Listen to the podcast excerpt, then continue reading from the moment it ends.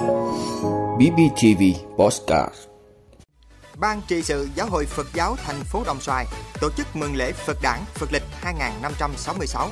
phân bổ hơn 2,3 triệu liều vaccine phòng Covid-19 để tiêm cho trẻ. Chấn chỉnh việc nhân viên y tế giao tiếp với người bệnh chưa đúng mực. Triển khai rút tiền bằng thẻ căn cước công dân. EU, WTO và nhiều quốc gia cùng cam kết tăng cường an ninh lương thực. Đó là những thông tin sẽ có trong 5 phút tối nay, ngày 8 tháng 5 của BBTV. Mời quý vị cùng theo dõi. Thưa quý vị, sáng nay ngày 8 tháng 5, Ban trị sự Giáo hội Phật giáo Việt Nam thành phố Đồng Xoài đã tổ chức lễ Phật cúng dường mừng Đại lễ Phật đản Phật lịch 2566, dương lịch 2022 tại chùa Thanh Phước, phường Tiến Thành. Dự lễ có đại diện lãnh đạo ban tôn giáo tỉnh, lãnh đạo thành phố Đồng Xoài và các vị chư tôn giáo phẩm, tăng ni, Phật tử trên địa bàn tỉnh và thành phố Đồng Xoài. Trải qua hơn 22 năm hình thành và phát triển, từ khi chỉ có một ngôi chùa, đến nay, thành phố Đồng Xoài đã có 14 cơ sở thờ tự Phật giáo với 52 chức sắc, chức việc và gần 5.000 Phật tử. Điều này cho thấy sự quan tâm tạo điều kiện đối với hoạt động tôn giáo nói chung và Phật giáo nói riêng trên địa bàn thành phố phát triển, đáp ứng được nhu cầu tự do tín ngưỡng và các hoạt động tâm linh của người dân Dịp này, đại diện lãnh đạo Ban Tôn giáo tỉnh Bình Phước, lãnh đạo thành phố Đồng Xoài đã tặng hoa và quà chúc mừng Ban trị sự Giáo hội Phật giáo Việt Nam thành phố Đồng Xoài cùng các chư tôn giáo phẩm, tăng ni, Phật tử nhân lễ Phật đản. Thưa quý vị, Viện Vệ sinh Dịch tễ Trung ương thuộc Bộ Y tế vừa có quyết định phân bổ hơn 2,3 triệu liều vaccine phòng COVID-19 Moderna cho Trung tâm Kiểm soát Bệnh tật các tỉnh, thành phố để tiêm cho trẻ từ 5 đến dưới 12 tuổi.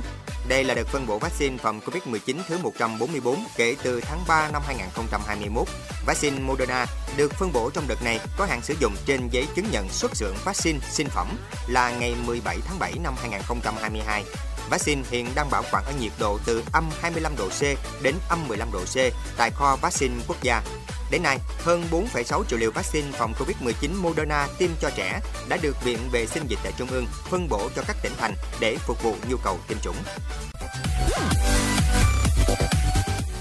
Thưa quý vị, Cục Quản lý Khám chữa bệnh Bộ Y tế vừa có công văn về việc nâng cao chất lượng chăm sóc và tinh thần thái độ phục vụ người bệnh gửi Giám đốc Sở Y tế các tỉnh, thành phố, Thủ trưởng Y tế các ngành, Giám đốc các bệnh viện, viện có giường bệnh trực thuộc Bộ Y tế theo phản ánh của một số người bệnh, người nhà người bệnh có hiện tượng một số nhân viên y tế, trong đó có điều dưỡng, trong quá trình hành nghề giao tiếp với người bệnh, người nhà người bệnh chưa đúng mực. Cục Quản lý khám chữa bệnh cũng yêu cầu tiếp tục thực hiện chuẩn hóa điều dưỡng, hộ sinh theo quy định tại thông tư liên tịch số 26 ngày 7 tháng 10 năm 2015 của Bộ Y tế, Bộ Nội vụ quy định mã số tiêu chuẩn chức danh nghề nghiệp, điều dưỡng, hộ sinh, kỹ thuật y. Ngoài ra, tổ chức các hoạt động thiết thực hoặc lễ kỷ niệm Ngày Quốc tế Điều dưỡng 12 tháng 5 nhằm tôn vinh tập thể cá nhân điều dưỡng có thành tích xuất sắc trong công tác chăm sóc người bệnh, giao tiếp ứng xử tại đơn vị và có hình thức xử lý kịp thời với những cá nhân vi phạm.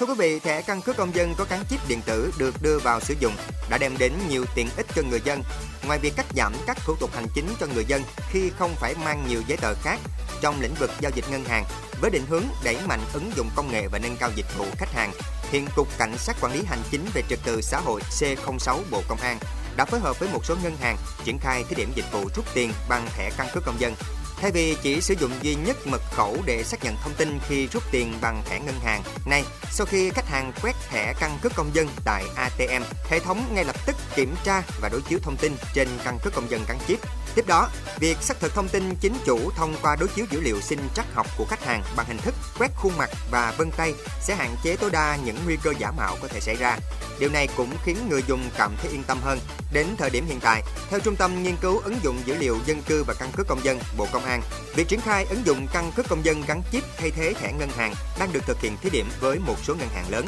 Trước mắt triển khai tại một số điểm trên địa bàn Hà Nội, Quảng Ninh, dự kiến trong thời gian tới sẽ triển khai mở rộng trên toàn hệ thống. Thưa quý vị, Liên minh châu Âu EU, Tổ chức Thương mại Quốc tế WTO và hơn 20 quốc gia khác, trong đó có Mỹ, đã ra tuyên bố chung về tăng cường an ninh lương thực toàn cầu. Trong tuyên bố, các chính phủ và tổ chức nêu trên đã báo động về những tác động toàn cầu về an ninh lương thực do cuộc khủng hoảng Nga-Ukraine gây ra, đồng thời nhấn mạnh tính cấp thiết và tầm quan trọng của việc duy trì thương mại và các thị trường nông sản rộng mở có thể đoán định. Theo tuyên bố, điều này sẽ giúp bảo đảm dòng chảy liên tục của thực phẩm cũng như các sản phẩm dịch vụ và đầu vào thiết yếu cho sản xuất và cung ứng nông sản thực phẩm. Các nước cam kết sẽ cùng phối hợp để giúp đảm bảo lương thực và các thực phẩm dinh dưỡng luôn đầy đủ an toàn với giá cả phải chăng và dễ dàng tiếp cận mọi lúc mọi nơi. Đồng thời, các nhà lãnh đạo cũng cam kết không áp đặt những biện pháp hạn chế thương mại phi lý đối với nông sản và thực phẩm, bởi các hạn chế này có thể làm gia tăng sự bất ổn và có thể dẫn đến một vòng xoáy tăng giá. Tuyên bố cũng nhấn mạnh rằng không nên áp đặt các lệnh cấm hoặc hạn chế xuất khẩu đối với thực phẩm do chương trình lương thực thế giới của Liên Hợp Quốc mua để phục vụ các mục đích nhân đạo.